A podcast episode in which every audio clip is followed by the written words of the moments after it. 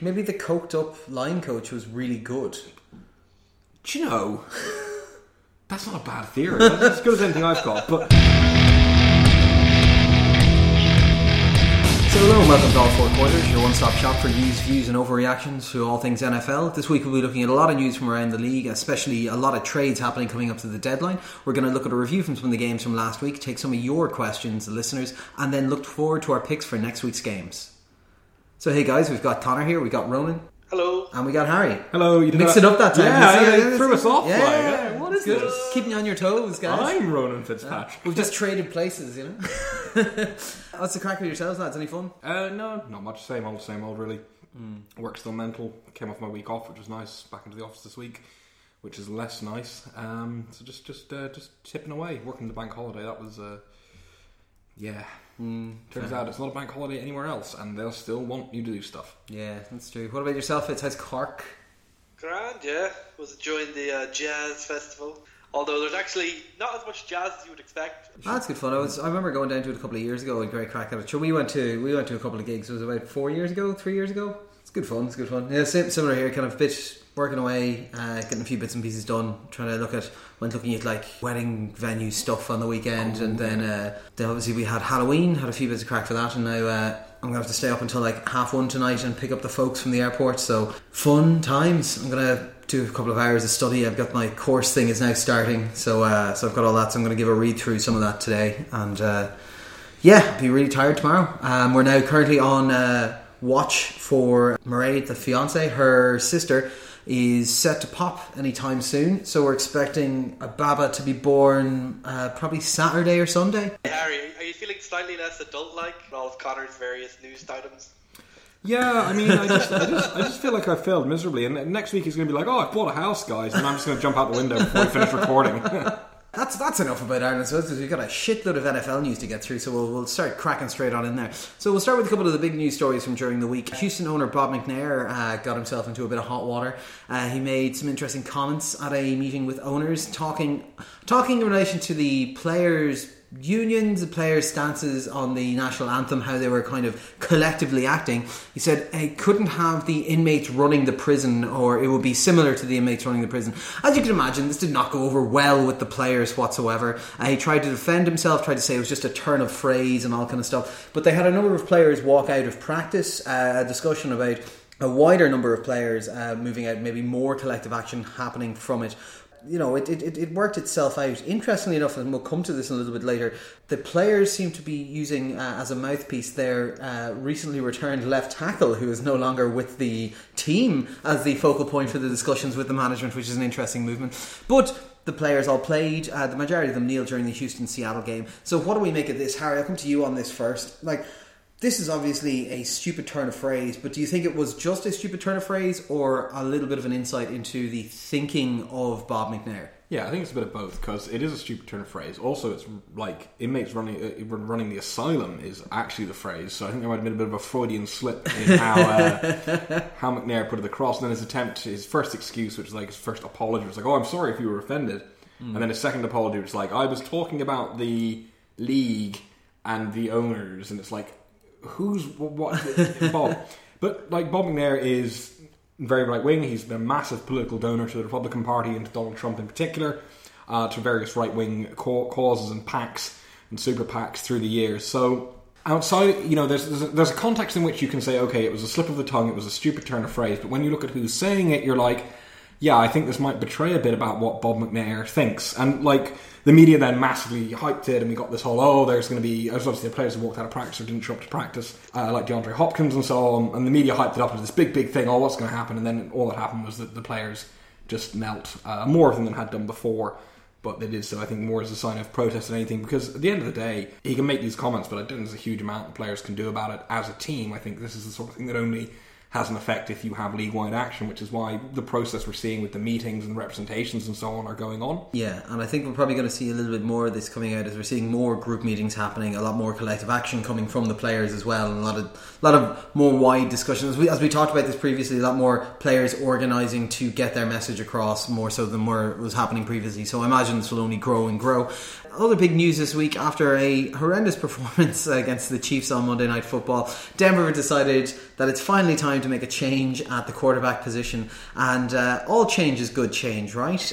Change back to the crustacean sensation, the Brock Lobster, who is currently being paid, I think, $700,000 to be on the Broncos and $16 million to not be on the Browns. So he takes over from Trevor Siemian, who had a horrendous, just load of picks. Now, this comes as well a week after all of the statements from the coaching staff were that Siemian is their guy, they're going to stick with him regardless, it doesn't matter whatsoever. But this also then provides questions surrounding Paxton Lynch and basically why he isn't ready, being a first round pick that they moved up to collect and all that kind of stuff. So what do we reckon fits on this? Like, does this make sense to swap to the Brock Lobster, or is this just, you know, it's better than throwing our first round pick out who's not ready and looking like bigger idiots? Yeah, it's confusing, it's problematic, and I think it just gives a sense of the desperation that the Denver Broncos had.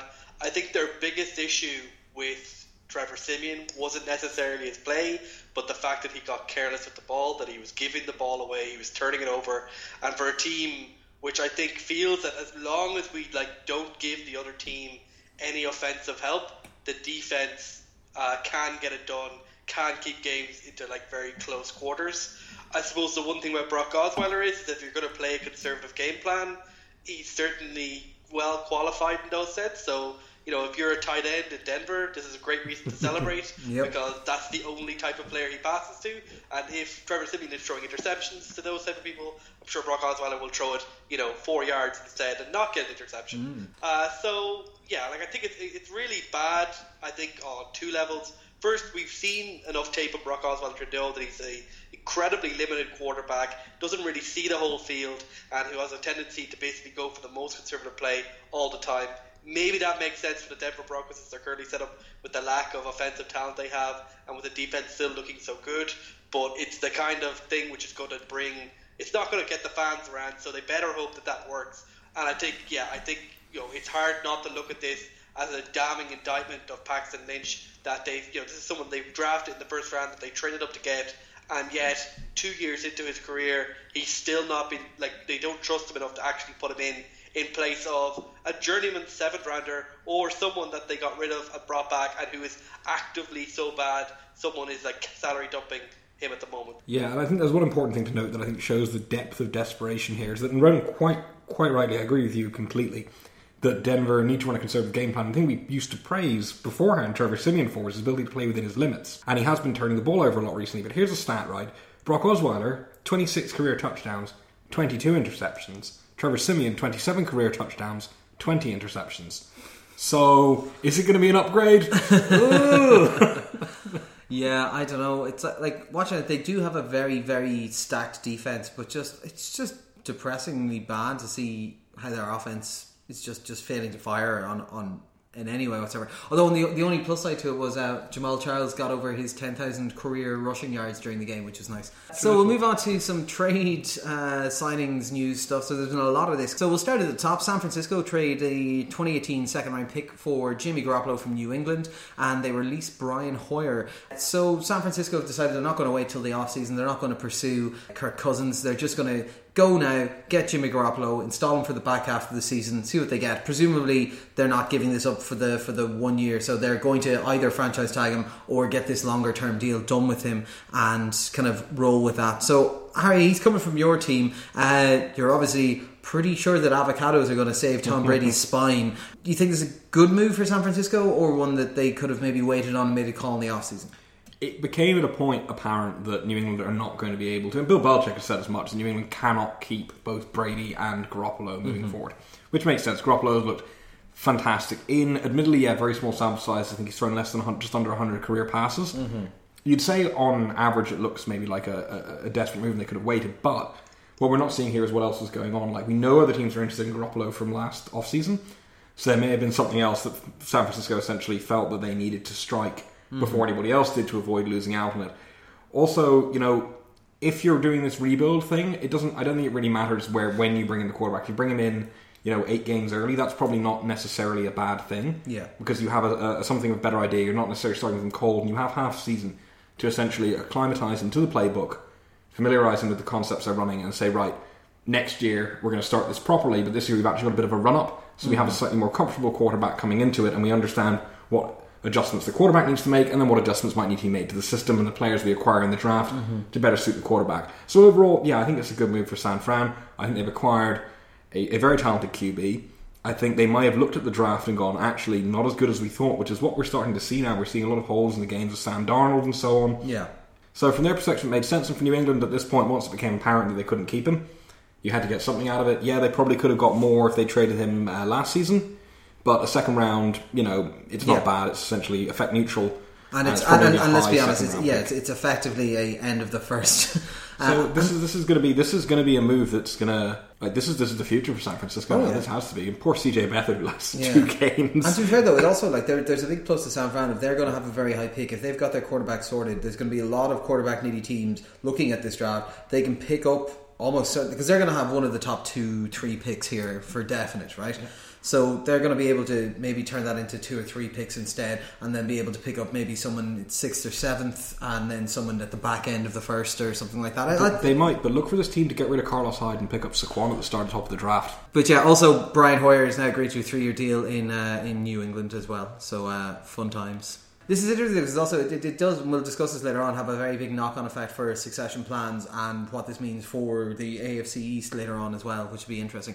Philadelphia have traded a 4th-round pick. How the fuck did this happen? 4th-round pick for Jay Ajayi from Miami.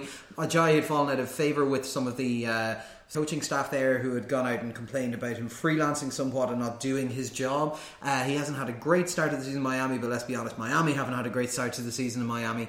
This is one that I think is a good value. He's got another year left on his rookie deal. This is a guy who put up, 4 200-yard games last season as well. Like, this is a great pickup for Philly, isn't it? When you look at the Philadelphia rush offense, it's been doing pretty well.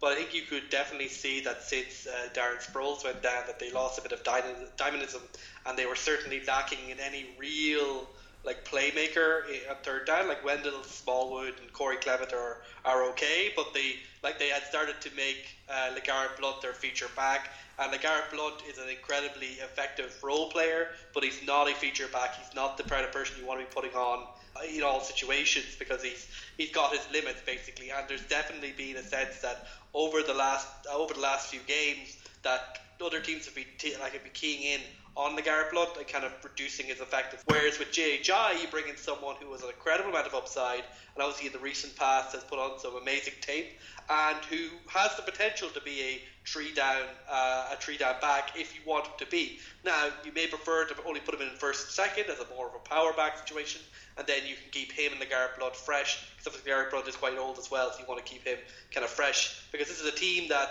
not only is Jay Ajayi probably in a good situation to be their feature back going forward, but this year obviously the Philadelphia Eagles have a great record, and they obviously have a great belief that this is a season where they can genuinely contend in NFC and for the Super Bowl, especially with Aaron Rodgers' injury opening the NFC up to a huge degree. Yeah. So I think it makes sense for this season to add this kind of dynamic playmaker, and it makes sense going forward to get a long-term running back solution, which goes beyond LeGarrette Blount and Darren Sproles, who are obviously near the end of their careers. So I think all around it makes sense for them.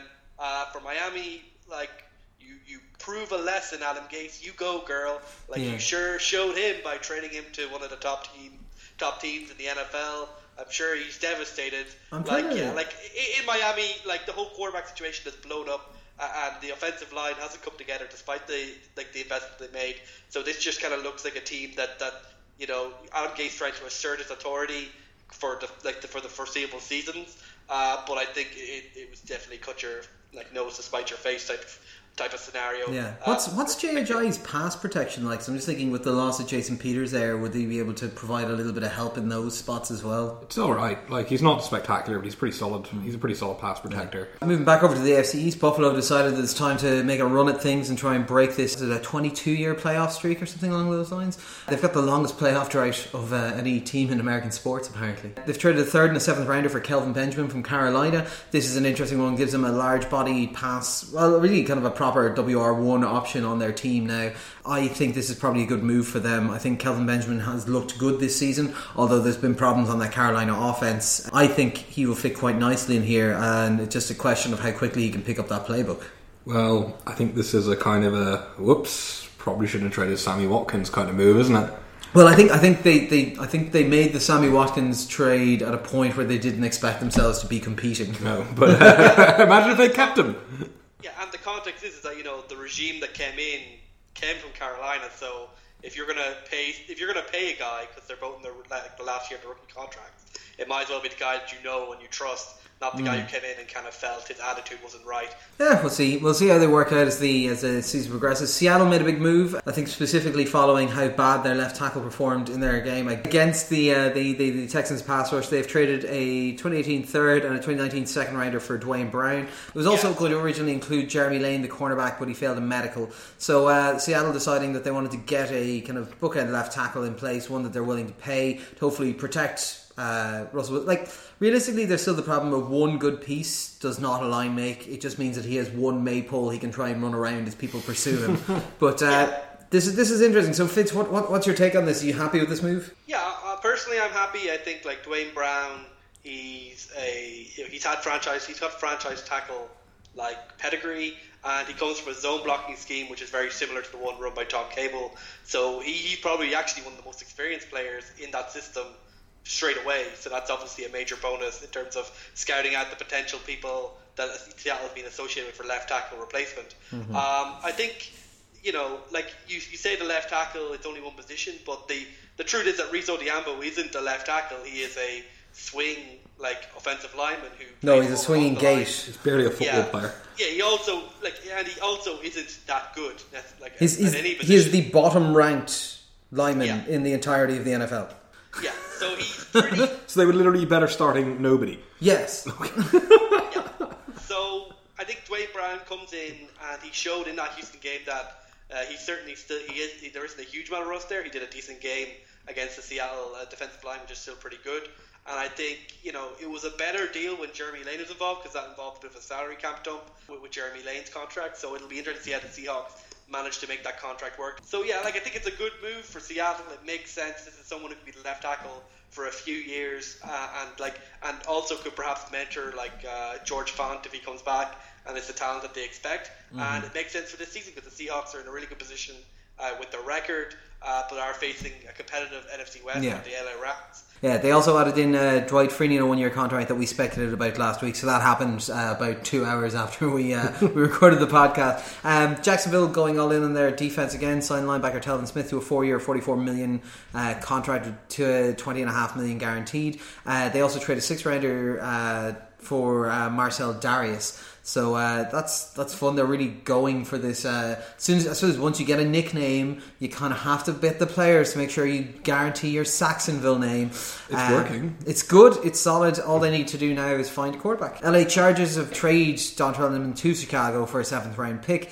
And New York Jets pick up Rashad Robinson, cornerback from San Francisco, for an undisclosed pick. There was a couple of trade rumors surrounding a couple of other players, and nothing came to fruition around Jimmy Graham, Eric Ebron, Megatron. And then we've also got a big story. Some say it's true, some say it's contested. There's certain elements of it that are definitely true, and then there's some parts that are up in the air.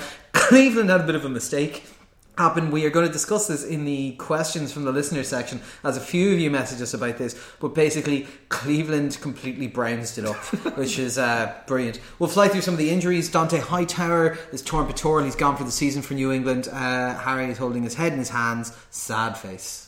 I don't want to talk about it. Perfect. Chicago, Zach Miller dislocated his knee. He's gone for the season. This was horrendous. He was in surgery. They had to do surgery to try and save his leg because he damaged the arteries and got the pin. Basically, what they were afraid was going to happen to Teddy Bridgewater's leg is what was happening to Zach Miller's leg. And they took away his touchdown. Just nasty. So it's unfortunate for Chicago. Zach Miller...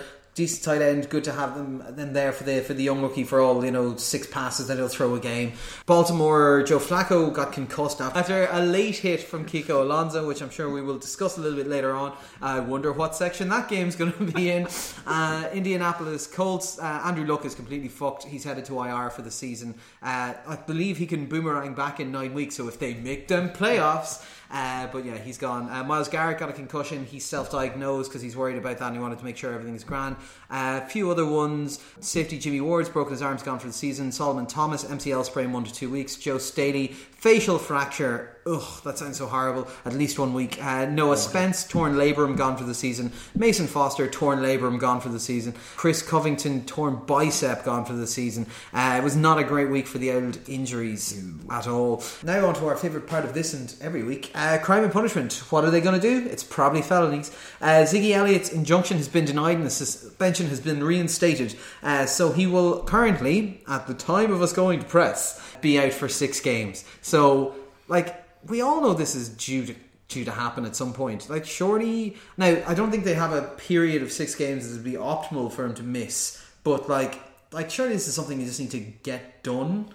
Yeah, I think part of it is probably that Ezekiel Elliott doesn't want to accept culpability for what he has.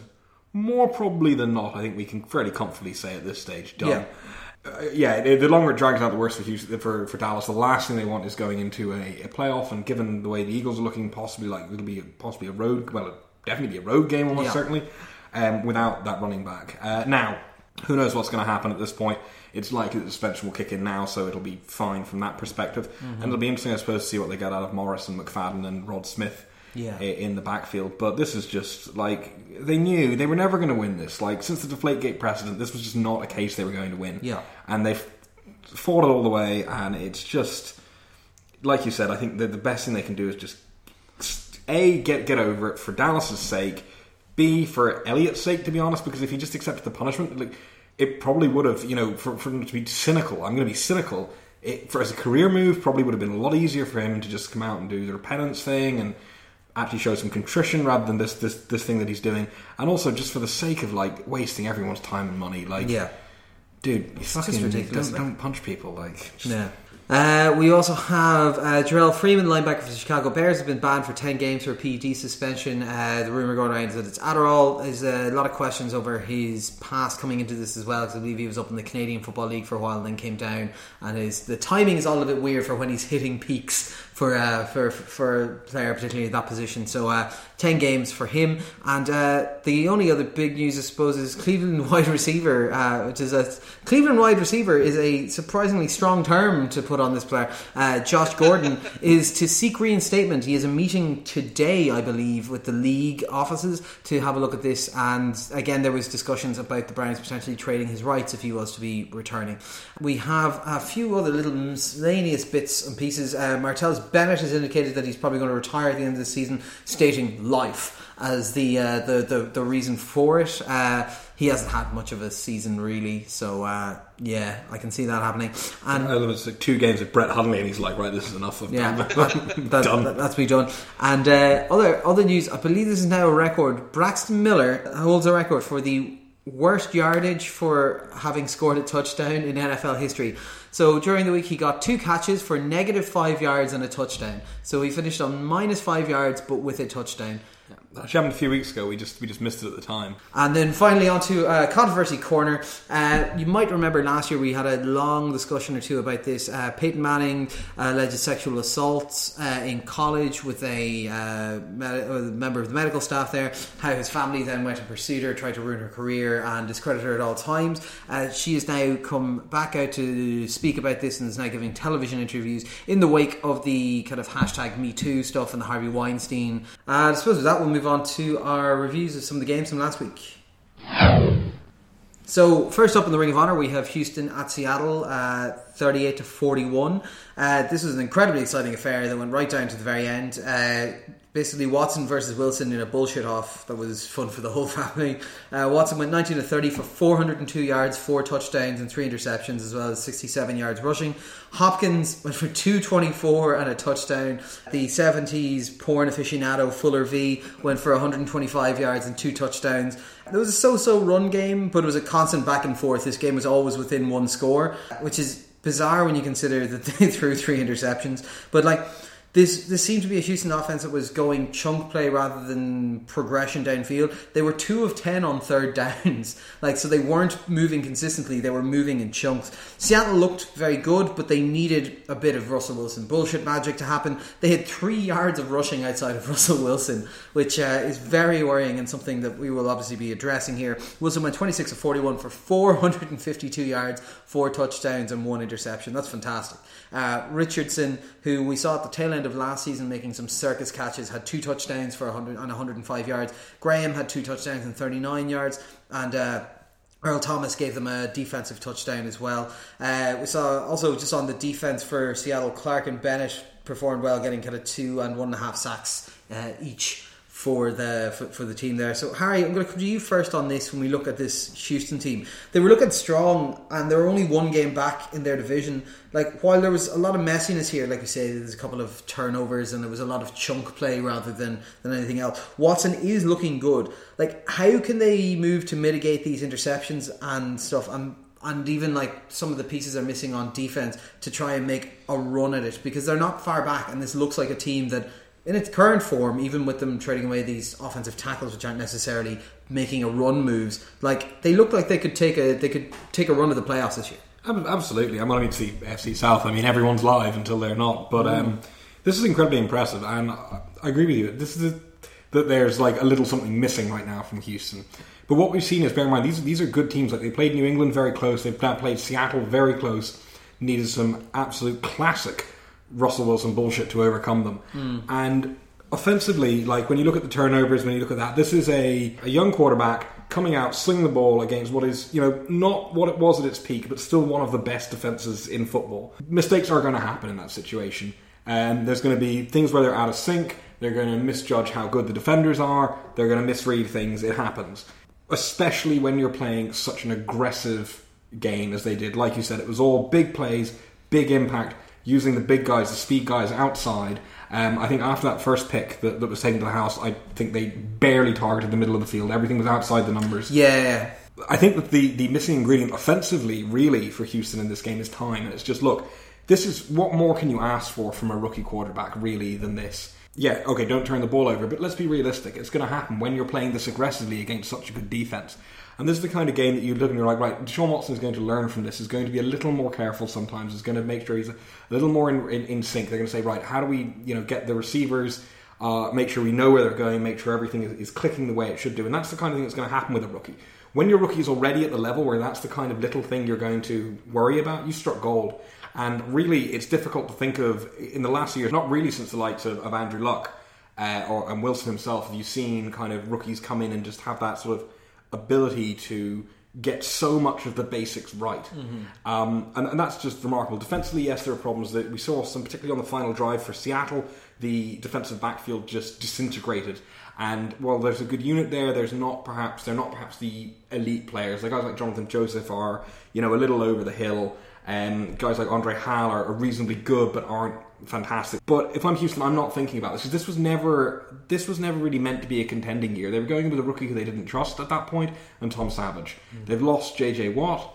This is a team that has problems all over the place and is overperforming. So I'm not if we think too worried about them. 8 weeks ago, this is a team that the main news story we had was they paid a second round pick to get rid of a quarterback. That is how much this has changed narratively. Exactly, and that's it. So I think the narrative of Houston pushing for the playoffs, it's a nice bonus, mm-hmm. but I think we're expecting too much at this point. And I think you have to look at games like this and be like, this is an incredible building position for next season. You might end up making the playoffs anyway because your division is all over the place. But I don't think Houston should even be thinking about that right now. They've taken this 1 game at a time and say, what are the lessons we take from this week to make things a little easier for mm-hmm. ourselves next week? No, of course. Ronan, Wilson was in playing form here, but there was no run game, and a lot of stuff had to break right for Seattle to be able to take this. Now, I get running back is going to be a big concern moving forward, but how do you feel about this team as it's currently set up against your divisional foes, the Rams and people like that? Because you're not going to get 3 interceptions every game. Well, that's your opinion. But that was the really unusual part of this game from the Houston side, is that Deshaun Watson did not give a damn. He was willing to just throw that ball up and let his guys compete for it. He trusted his receivers. Seattle really hasn't seen that many quarterbacks try that in a very long time. The teams that have dismantled them or done well against them over the years have tended to be teams who played a bit conservative, build up slowly, and then maybe have the occasional play action to take advantage of them expecting to get the play to be in front of them. Whereas like Deshaun Watson came straight out of the gate and went long and was not afraid of Earl Thomas, was not afraid of Richard Sherman. And yes, that cost him at points, but we saw that, you know, when you actually throw to Earl Thomas, when you throw to Richard Sherman, they still are ball hawks. It's just that no one really tries anymore. On the offensive side, in terms of run game, yes, the run game is basically a mess because the offensive line is a mess. We'll see if Duane Brown coming in will change that and they can get something going there. But the simple fact of the matter there is Eddie Lacy has been a bust. He looks too slow. He doesn't have the burst to really do anything against with an offensive line that isn't making holes for him, which the Seattle line is not doing. And Thomas Rawls still looks like a shadow of himself, although he has shown a little bit more burst when he needs to. And J.D. McKissic is a third-down guy. But that's all he is. He's never going to be a in-between-the-tackles guy. But all that's really solidified at this point is the fact that this entire offense is built around Russell Wilson from a run perspective, from a pass perspective, in every single sense of the word. This isn't the Seahawks team that won a Super Bowl where like beast mode was a massive factor, where the defense was a massive factor. This is now the Russell Wilson show, and he has grown into being the franchise quarterback that I think everyone kind of expected him to be, and he's now good enough by himself to effectively win games with barely any help at all on the offense. Seattle is transitioning to a situation where I think they realize they need to support Russell Wilson more, and they're starting to do that. In the interim, they're still going to have to rely on the fact that Russell Wilson is a magic bullshit, Superman who will do whatever is required to win because he's been, trained from birth to do that. Next up, we go to the neutral zone. We've got Atlanta at the New York Jets, 25-20. Weather impacted this one, missed snaps, slippy balls, and dropped passes all over the shop. Ryan went 18 of 29 for 254 yards and 2 touchdowns, but he had 4 botched snaps with his centre Mack, to the extent that they shifted them into the shotgun for the back end just because they just couldn't deal with it anymore. Decent ground production. They got 32 carries, 140 yards, so average about 4.4 yards a carry. Matt Bryant essentially kept them good in this game, 4 out of 4, and 1 extra point, and then they had a failed 2-point conversion attempt. Josh McCown looked kind of similar as well, 26 to 33, 257 yards and 2 touchdowns. There was no real run support here, but Al Powell averaged 2.4 yards an attempt. They also had 3 fumbles as well. Robbie Anderson had a nice game, 104 yards and a touchdown. But overall, this was a sloppy game from 2 teams that both needed a win. Atlanta are now 1 game back in their division behind New Orleans and Carolina, and New York Jets are now probably a little bit too far back. They're 3 games behind the Pats and 2 games behind Buffalo. Harry, I'll come to you on the Jets, I suppose, first. Jets are still confusing because they're playing hard and they're possibly like saving Todd Bowles' career here, or at least his job for next season. But again, for the 3rd time in a row, they've went into the 4th quarter leading and lost. What needs to change, and is it possible for them to make that change in the season? No. It isn't possible, because what needs to change is that the offense isn't good enough. It's trying very hard and they're getting the best out of a very limited set of players, but Josh McCown isn't a game-winning quarterback. Like, he's fine, we know this, he's a very solid journeyman, but he cannot elevate when he needs to, because he just doesn't have that level of talent. He has a ceiling. The running game is a mess. All of the running backs are either old or mediocre, and the receivers are nothing special either. This is a team that does not have anyone who can pull something out of the bag offensively when they need to. And it's, in a way it's a shame, because I said this game would be close, right? I said this game was going to be interesting, and it was exactly that. It was sloppy, it was messy, it was tight. Admittedly the Falcons let the Jets get away with it, and Ronan will talk more about this, but I mean, like you said, number of fumbles, they were allergic to targeting Julio Jones.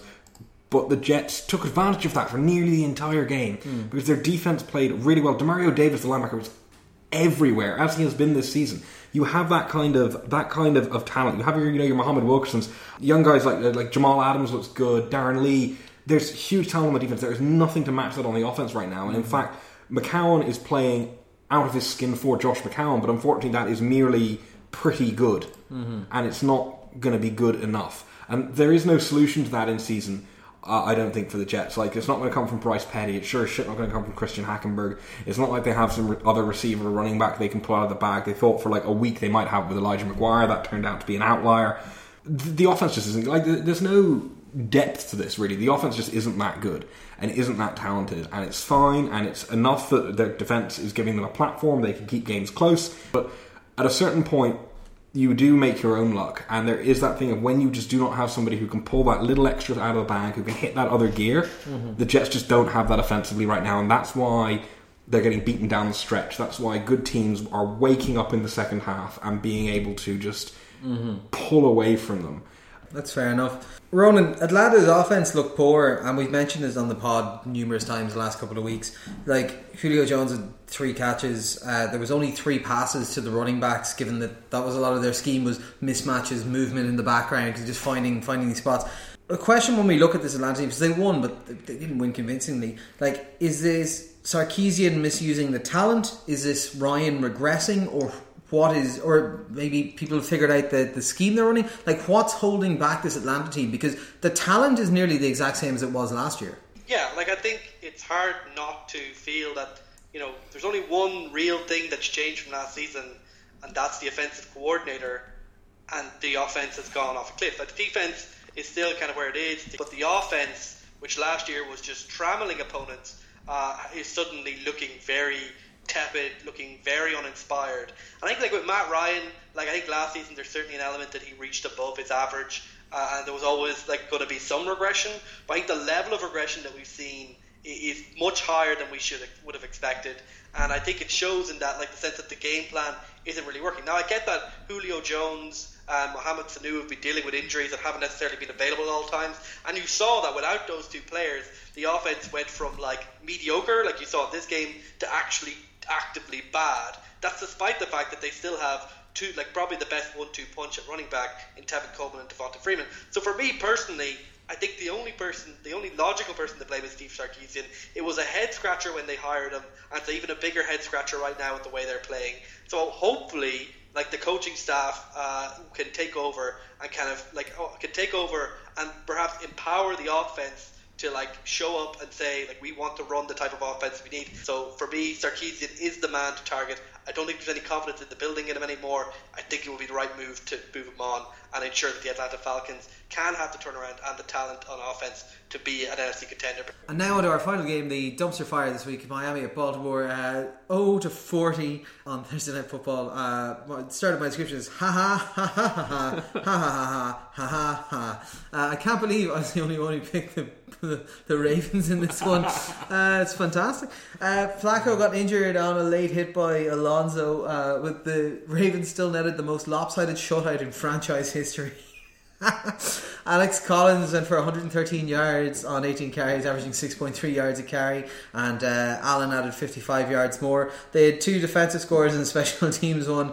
Oof, it's a rough game to say that you lose by 40 points. Ryan Mallett is in from the second quarter, and his stat line is 3 of 7 for 20 yards and a touchdown, and they still beat you 40-0. Matt Moore was 25 of 44 for 176 yards and 2 interceptions. The run game was awful, with Jay Ajayi averaging 1.8 yards a carry.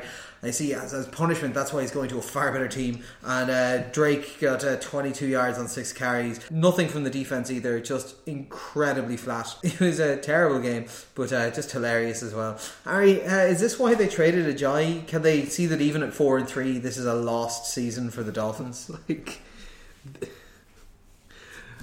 oh my God, like, this was, wow. Bring back Jay Cutler. In fact, they've actually said they're going to bring back Jay Cutler. Like, oh God. Jay Cutler lost the job, and then Matt Moore lost it back. Like, this is like really, really shit volleyball. This team isn't going to accept as a lost season. They're not going to, because that's not you can't. You're 4-3. You can't accept it as a lost season, but it's going to be, because this team isn't very good. And I think we knew this team isn't very good, and this team has won games that it really has had no business winning. The record, we always thought, belied how poor they are, and I think we saw it today. And this is, remember the dumpster fire a few weeks ago, was the Ravens getting hockeyed by 40 points on. This is one of the worst performances, like, just full stop, of the season. It was miserable, it was pathetic. I don't know if they were trying. I think because you look at Cleveland and you're like, oh, they're trying. Like, you know, they're giving it. This was just a limp surrender. This team doesn't look okay. Like, it looks leaderless. It looks rudderless. You have to ask questions like, okay, fair enough. Jay Cutler isn't an aspiring quarterback. Fine. But why can't Adam Gase get his players to play for him? And that, I think, is why we're seeing these power moves. It's not we're punishing Ajayi. It's like, we're doing this my way. Mm-hmm. This guy is wasn't doing it. We're going to do it this way. I'm getting rid of him, no matter how talented he might be. But genuinely, this is a leader. This team looks leaderless, and I think that's why you're seeing aggressive moves like this to try and win back the locker room and reinstill discipline. Because we've seen this same set of players give up before under Joe Philbin, the likes of the IBM salesman. Yeah, exactly. The players on this team, there's a lot of the same players, and they just stopped giving a shit. And it looks like the same thing is happening. There are reports coming out of players saying they're just not happy being there, or it's just not working. So and this is the wheels falling off. With it couldn't happen any more spectacularly. And to be honest with you, this is what happens when you pay £10 million to bring Jay Cutler out of retirement. It just poisons the whole fucking organisation. Yeah, unfortunately, this happened whenever Jay Cutler wasn't there to poison him. This is even more worrying. Yeah. Ronan, this is a Ravens team that is incredibly confusing. The defense can look incredibly dominant, and the running back Collins looked very good in this. But winning without quarterback play, unless you're the Chicago Bears, can't be sustainable, right? No, this is a team I think that's limping right now. But because of the quality of the coaching, because of how much that organization comes together and can stick together, it's managed to eke out a 4-4 record at the halfway point, which is incredibly impressive considering the amount of players that they've lost and the issues that they faced, and the fact that Joe Flacco is unhealthy, and when he gets on the field he gets knocked down and is put out of again, and then you're relying on Ryan Mallett. I think Alex Collins was a bright spot in this game, and I think the problem with Alex Collins and why he was cut by Seattle, for example, is that his ball security can be a bit suspect. It looks like he might be sorting that out, and if he can do that, he looks like a very good offensive player. And I think overall on the offense, it's really just about limping into their bye week, which I think is the week after this week, and just getting players back, getting Danny Woodhead back, getting Joe Flacco a week to just not get hit would be nice, and getting Mike Wallace back. These aren't game changers by any stretch of the imagination, but just getting a somewhat semi-functional offense going would be nice. How dare you take Danny Woodhead's name in vain? That man changes games for a living. Fair enough. But I think on the defense, Brandon Williams came back and made an instant impact and showed why he got paid elite nose tackle money. And I think the defense, while somewhat inconsistent, is probably still good enough to hold most defenses to a reasonable amount of yards. I think Baltimore right now, realistically, what they're aiming to do is to kind of get enough people back to kind of get into the playoffs, probably as a wild card team. And we know that this team, because of the organization and the quality of the organization, has a chance once it gets in that situation to do some stuff in the playoffs. But right now, it's just about surviving week after week and taking down these lesser teams and getting the points off them. I think that will be what they'll see again when they play Tennessee this week. Can they do that? Can they get that done? Yeah. Fair enough. So I suppose with that we'll move on to some questions from the listeners. So we got a question in from Kian, and he says, after the quarterback trade screw-ups this week, will the Browns have to give up on the process and just clean house in the front office? So this is a question. We got a couple of questions in on this. It's in relation to what happened with the Cleveland Browns and how they managed the trade deadline. So as I was well aware, the Cleveland Browns have had an interest for a number of months now in Jimmy Garoppolo. They have an interest in almost any quarterback that might be available out there at the moment. So Harry, do you want to give a quick context on just how Sashi Brown made a hames of this? Yes, there are two parts of the story. We'll start with the confirmed. The confirmed one.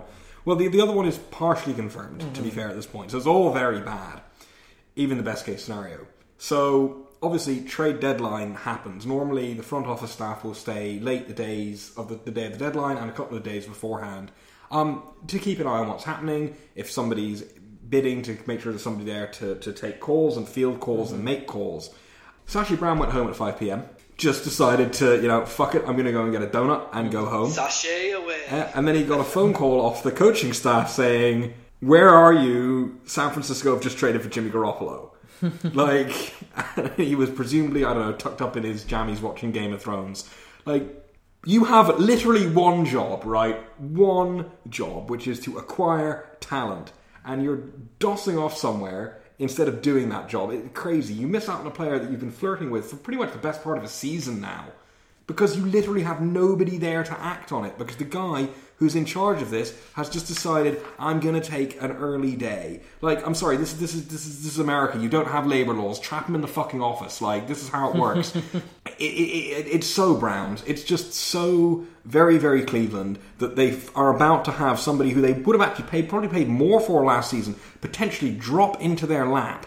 Mm-hmm. And there's nobody there to take advantage of the fact that Jimmy Garoppolo is suddenly very much available, and San Fran are able to get him. There may have been other teams involved, we don't know, but we do know that Cleveland sure as hell weren't, because Sashi Brown decided to go home early. Like, that is just unacceptable. Yeah, it's ridiculous. And like I said, like this, like, there's also, I do kind of like the conspiracy theory doing the rounds that Bill Belichick just hates Cleveland now, and he wouldn't do it to Jimmy G to send him to Cleveland, but also just like, fuck you, Cleveland. As he has sent players there in what would appear to be punishment moves previously. Did you see Jamie Collins' tweet, actually? He did. I'm just wondering when I think Schefter broke the news story, Jamie Collins responded to it with, must have wanted Von Miller money. Yeah, oh God. But yeah, so then the follow-on from this, because that's the part that's definitely confirmed, that they had their whole crew left at 5 p.m. and didn't actually do their fucking job. But the other part then was that there was meant to be a trade arranged between the Browns and the Bengals for AJ McCarron, who we discussed last week in the podcast as probably one of the better backups that are knocking around the league at the moment. And so there are several reports knocking around about this, that the trade was agreed, paperwork was sent, and it was sent with a signature, and then the final version that went to the NFL was sent missing one of the signatures, and that rather than phoning in the trade and confirming the trade to the NFL, the Browns front office were celebrating that they had gotten a trade done and didn't get this done in time. I would like to think that's not true, just because, holy shit, like, how can you be that incompetent and get paid like a couple of million quid a year to do your fucking job? Like I know we've seen how shitty their scouting team is in Draft Day, the film, right? But that can't be that. Like, is this just proving Draft Day to be a documentary rather than a piece of fiction? Like, I just don't get it. Like, Fitz, what do you reckon? Like, to bring this back to the initial question, like, if this is in any way true, so we've got the confirmed part that we know is true, and that on its own I think would be grinds enough. Surely they need to be looking at shifting out this front office staff, because they're not on the same page as the coaching staff are whatsoever, and they're going to need to make that change. Yeah, I think that's I think all the screw-ups and all that kind of stuff is evidence enough, but I think the fact that the coaching staff is basically now an open revolt against this front office means that if you're in ownership, you have to make a choice. You either believe that the coaches are good and worth keeping on, or you believe the front office have the long-term plan that you think will, you know, save this franchise.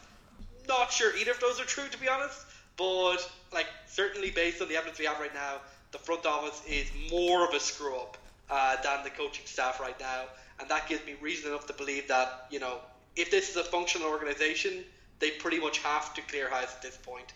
Yeah, like, you know, to answer Keane's question, yes, they have to get rid of the front office, because at this point, you either need to get rid of them and the coaching staff at the end of the season, or you need to get rid of it and trust your coaching staff and let them have input into the new front office structure. There really is no good solution here. I'm sorry, Cleveland. It's worth adding. We've hyped you up 2 seasons in a row, and this is what happens. It's worth adding that after that, I'm pretty sure Sashi's fucked up every single draft he's been in charge of as well. Yep, they've turned down good quarterbacks several occasions, they've picked poor players, it's just not good. Like, my only concern with this, to put a button on it for Keane, is that yes, I think they should get rid of the front office. My problem is I'm not convinced entirely that they're loving this coaching staff and how the coaching staff are developing things, and whether what they might do is try and do a full clear out where they pick out now.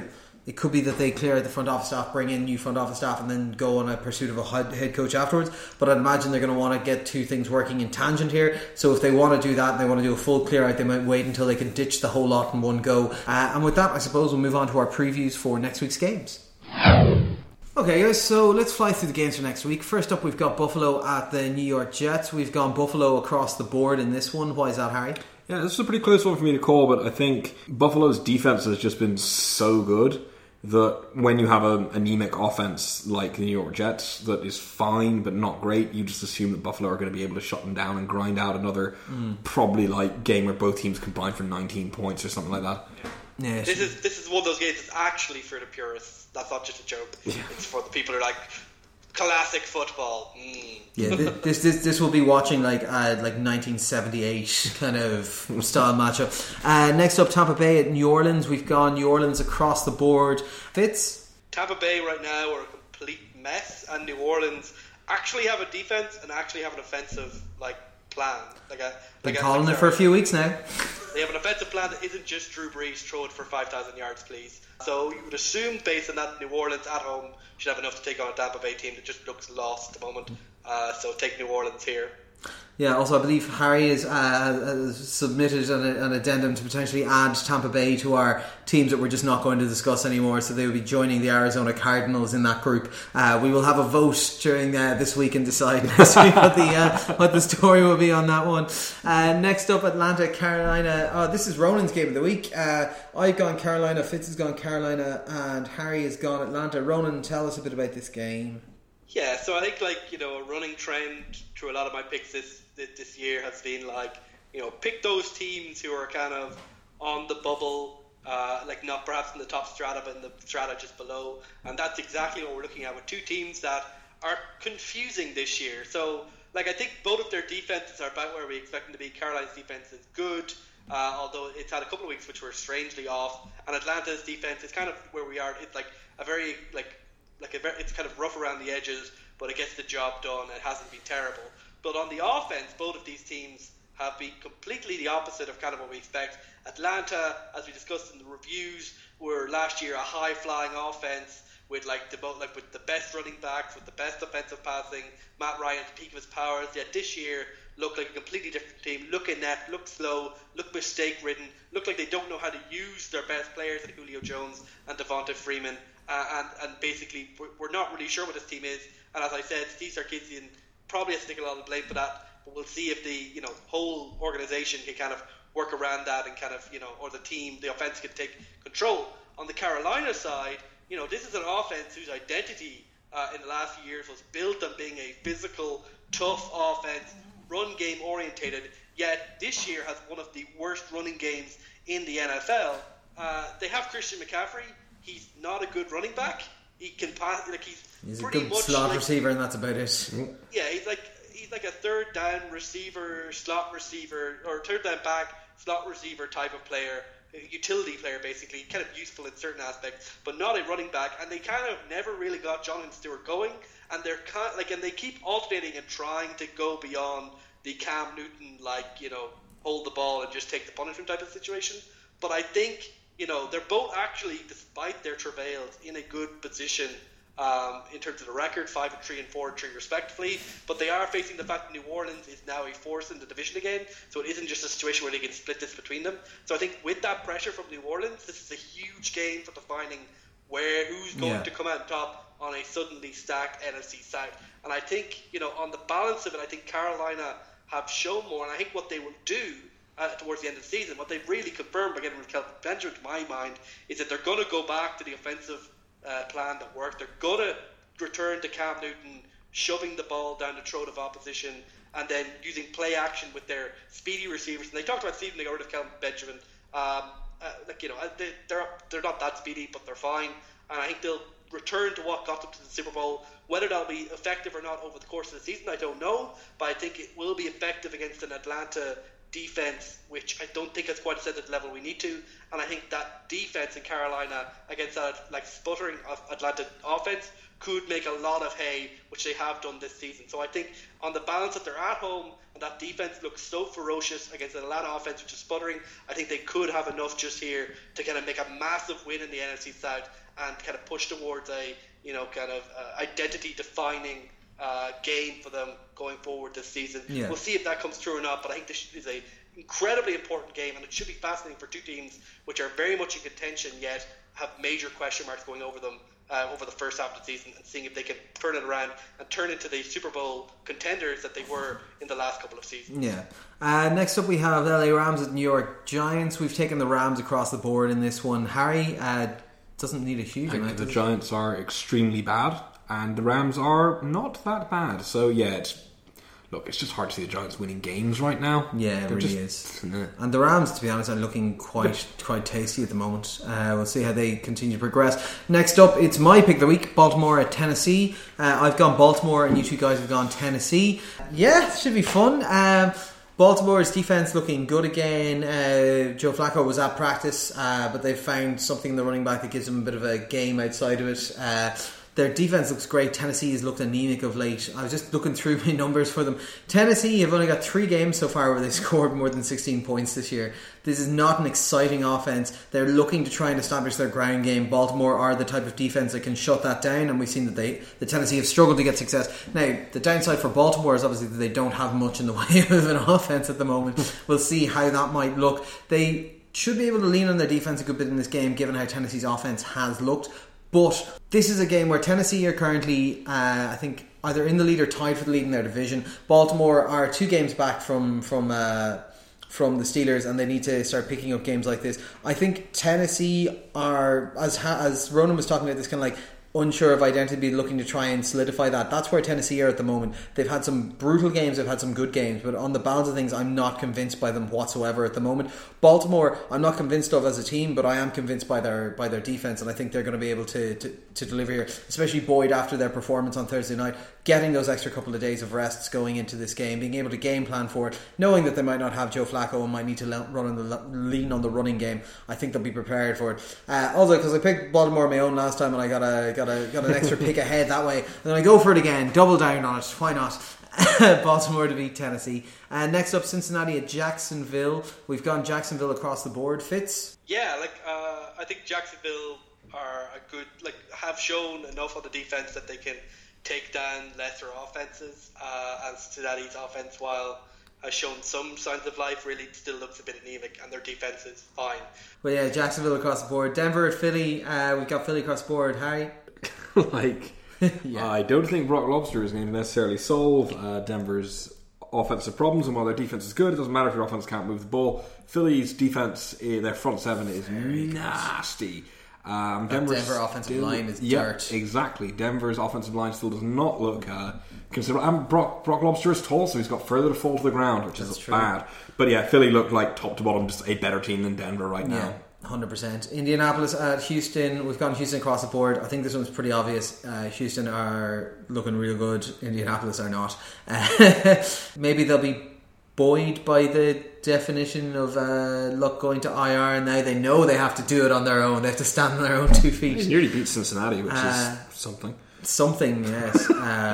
Some would call it nearly a football game. But yeah, Houston across the board. Washington, Seattle. We're taking Seattle across the board. Fitz? Yeah, I think Seattle showed that they still have a bit of talent. They bring in Duane Brown, it's a little bit of a defensive line. I think Washington's offensive line is now a Seattle Week 1 offensive line, because they're just bringing loads of random people in. So you'd imagine between the improvements in Seattle that we've seen over the last few weeks and Washington's offense sputtering with all the changes they're having to make on that offensive line, that Seattle should have enough at home to take it home. Yeah. Next up we have Arizona at San Francisco. So Fitz has gone San Francisco, Harry has gone hell is empty and all the devils are here. Who are you actually picking in this one, Harry? Probably San Francisco. I'm so torn on this one. I'm also going to go San Francisco, but I was very close. Basically, hell is empty. Yeah, basically this is going to be a god-awful game. Feck it, I'll go for Arizona. Why not? Arizona, just because Adrian Peterson is a player. We know that much, and he had one good game so far. That's pretty hard to disagree with. I will say that San Francisco have several players, almost one of which I can name, who are also football players, some of whom may or may not have had good games. Yeah. So this is just a why. Yeah, this is one of the ones that the way people often discuss oh man, I really wish we could flex out of this game. If there was a version of flexing out of a game where the game didn't happen. That would be what this would be for. If you could just get rock, paper, scissors at the coin toss. In fact, actually, yeah, whoever wins the coin toss wins the game. Yeah, done. Makes sense. At least if they could shovel them into the early afternoon games, so you will get lost in the shuffle. But because it's a late afternoon game, it'll be one of the 4 games that have available to actually show you. And it's like... I will say I'd be like happier picking San Fran rather than doing it by default if Garoppolo was starting, but they said he's not going to start this week. That was my thinking of like, because there's also then you've got the what's his name, Beathard, isn't it? CJ Beathard, yeah. Beathard. I think the big question is whether they'll avoid the temptation of having Garoppolo active and available, or whether they'll keep him inactive. Ooh, if he's on the sideline, they will play him halfway into this game. Yeah. I'm almost definite. Oh yeah, I just want to see if Drew Stanton gets benched for Blaine Gabbert. This is my problem. Like my last minute swap to Arizona is basically like, well, he's not going to be active for this game, so they're just gonna have like Beathard like kind of because he knows his career is basically done now. Yeah. Right? So he's gonna go hell for leather in it and gonna throw some fucking picks or something, because his only way he's gonna get a backup, because he's not gonna even get a backup job by just being like, oh, well done, you went 12 of 26 for 96 yards and no touchdowns, no interceptions. So he's going to have to try and push it or do something. So he might fuck up. Next up is Harry's pick of the week, Kansas City at Dallas. We've gone Kansas City across the board here. Tell us about this. Surely, as games go for them to not have their running back in and have to go to their backup ones, the Chiefs, I think, are the worst or the second worst against the run. Yeah, it's are they really? Well, we're giving up fucking chunks. I knew you were like not great, but I didn't realize it was that bad. We're not doing that badly in terms of points scored, but we're giving up a shit ton of yardage. Yeah, it's an interesting one because like two things. Firstly, because we want to see what's going to happen to Dallas without Zeke Elliott, particularly over the last 2 weeks. Zeke Elliott has gone mental, admittedly against not that good teams, but he has gone bonkers recently. Whereas Dallas's passing game has been sputtering somewhat for the last little while and continues to do so. Des Bryant looks a shell of himself, and the rest of their receivers are like the shambling corpse of Jason Witten and some dudes. Whereas Kansas City, like we saw them against Denver, hop out to this lead very, very quickly off the base of their defensive play, and then sort of just stop playing football for a large chunk of the game, which was really great if you had... irritating. Well, it's great if you've got Harrison fucking Butker as your fantasy kicker, but otherwise it's a bit... Butkicker.com. It's a bit mystifying. So this is going to be... like it's weird because Kansas City started off the season with this sort of hyper-aggressive kind of play, and it's backed off and backed off and backed off. We know that Andy Reid does some weird stuff sometimes. It looks like he's just going through one of those phases. Whereas Dallas are a team, we're seeing the defense gel now. We're seeing them play a lot better. DeMarcus Lawrence and David Irving, who we called out last week, have been really, really good on that defensive line for the last while. We're seeing better plays out of it, better play out of their young cornerbacks. Orlando Skandrick coming back has made a big difference. He seems to be having, by Orlando Skandrick standards, a career year.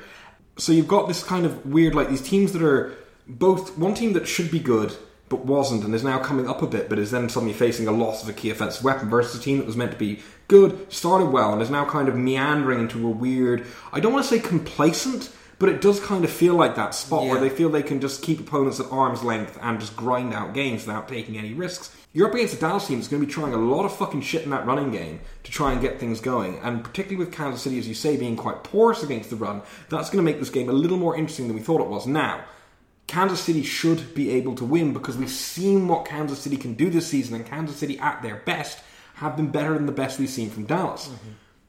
But it's hard to know. And also, we also saw, by the way, last night, a small note, yes, against Denver's defense, which is good, but for the first time we saw Kareem Hunt look grand, but not great. He got essentially locked down. When you're trying to control the game, you need to be able to do that. When you've got this defensive line like Dallas that is causing all kinds of problems for opposing quarterbacks with their pass rush, you need to be able to lean on that running game. And if Kareem Hunt is getting them, maybe it was just a week, maybe it was just one of those things, it's a tough defense. But if Denver saw something, if they're starting to see something about how can we actually do something effective against the Kansas City game, against all this motion, against all the things they do in the backfield, that's where things get interesting. Because I said this at the start of the season, that the way Kansas City were playing and the way they played against the Patriots is not sustainable over a 17-game season, because 17-week season rather, because teams are good enough to figure that out. And it's going to be interesting to see if what we saw last week was just a result of a really good defense in Denver, or if it's something that a less good but still talented up front defense in Dallas can also exploit. I think they are going to exploit it, but I don't think they're going to have enough in the tank, and I don't think they're going to have enough, particularly in the passing game, to get ahead of Kansas City. But I think this is going to be a lot closer than people might expect. No, I think it'll be an interesting one. It's one that I'm kind of half looking at going, whoa, might this be one that we drop? Because Yeah, we'll see, because I think we're literally playing two games in the space of a month at the moment. We get a huge break after this one. Yeah, it'll be interesting to see. Next up, we've got Oakland at Miami. We've gone Oakland across the board. Why, you ask? Connor finally picks Oakland. Yeah, let's be honest. If you can lose fucking 40-0 to the Baltimore Ravens, I'm pretty sure you can't deal with the Oakland offense. Yeah, like I said, I'm standing by. Like I've been correct in my times of picking against the Oakland guys. I've said I'm not sure about them, but yeah, this Oakland team will dismantle this kind of on the ropes Miami team that doesn't stand a chance. And finally, Detroit at Green Bay. Fitz, we've gone Detroit, and you know I don't like picking Detroit, but I think there's a 2-word answer as to why we're all picking Detroit. Aaron Rodgers. Brett Hundley. Yes, Brett Hundley, who is the ghost of Aaron Rodgers, much less effective at quarterbacking. So Brett Hundley looked terrible. Detroit look average at the moment, but that'll probably be enough with what Green Bay have at their disposal. The fact that Green Bay were apparently strongly trying to get Brian Hoyer off the waivers gives you an indication of where they think Brett Hundley is right now. Not good is the short of that, so give it to Detroit. No, of course. So yeah, that kind of wraps them up for this week. I was saying I was very annoyed. I was just one game short of a perfect week on the predictions last week. That fucking Russell Wilson bullshit at the end of the game kind of ruined it for me. That's right, ladies. That's the noise he makes when he ejaculates. Did you see Russell Wilson's Halloween thing? Oh, he went as Pete Carroll, didn't he? Almost funny, which Russell Wilson's pretty good. That is impressive. There's actually during the game-ending celebration, there's actually a clip of Russell Wilson pretending to play the flute as all of his players are jumping around celebrating. It's quite strange. We tried the latest in a long series of strange Seahawks gifts that have emerged since showed up on their shores. Oh god, it's yeah, probably just chemtrails. No, it's the chemicals in the water. They're turning the frogs gay. Oh my! But no, that's pretty good. So any crack for the rest of the week for the weekend, lads? No, I'm taking the Monday off to make up for the bank holiday, so I can get nice and drunk watching the football on Sunday. Very nice. You're actually going to be around this week. I should be, provided that the baby doesn't land. But even if the baby lands, as long as it doesn't land at like fucking 7pm, I'm probably just going to come down anyway. Bring the baby. It's fine. It'll be a good crack. But yeah, no, should be good fun. I did just see something there. Sorry. Just now, that remember that we all made those jokes about Sam Darnold staying in college if he didn't like whoever had the number 1 pick. That was only half a joke. It appears to not be a joke. Yeah. Now, there's a rumor being reported by pretty reliable beat reporters and NFL.com guys that Darnold's people are saying that if the Browns, and this is I think goes back to the question we about the Browns' dysfunction, if the Browns have the number 1 pick, Darnold will stay in college. Yeah, or at least he's heavily considerate. I believe. Maybe he'll pull an Eli Manning. Yeah. That's it. Like, but realistically, like if you were in that spot, you'd do the same, wouldn't you? Like, I wouldn't want to. Are you kidding me? I wouldn't if I, as me, not as like a theoretical quarterback me, but as just me. Hell yeah, I play quarterback for the Cleveland Browns. I mean, how bad could it be? Yeah, so you get yourself, you're guaranteed like what? If your first overall pick, you're what by 18 million guaranteed? Oh, I was just thinking, I'm a bit shorter, but nobody would actually functionally notice the skill level drop off between, say, Kevin Hogan and me. Yeah. Like this is the crew that drafted both like a 38-year-old ex-basketball or baseball player and like 14-year-old who had just learnt what drugs were. So they don't exactly have a great record on selection. Like, oh, this guy, like he smokes 20 fags a day and it doesn't really bother coming to the practices. Yeah, but he's got that grit that we like. Hey, 20 fags a day work for Len Dawson. Like, that's true, that's true. But yeah, no, nothing else too wild or crazy planned myself. I don't think I've got to pick up the folks, and then I think we've got some of them. I think my sister is down on the weekend because I think they're all landing down because the baby is planned to be knocking around. So worthwhile everyone just sticking the head in and seeing what the crack is. Yeah. So like I say, always keep your questions coming in on the email, Twitter, Pornhub account, all that kind of stuff. We'll chat to you next week. So it's bye from myself, bye from Harry, bye from Ronan. Well, this has been All Four Quarters. Thanks for listening, and we'll catch you in a week's time.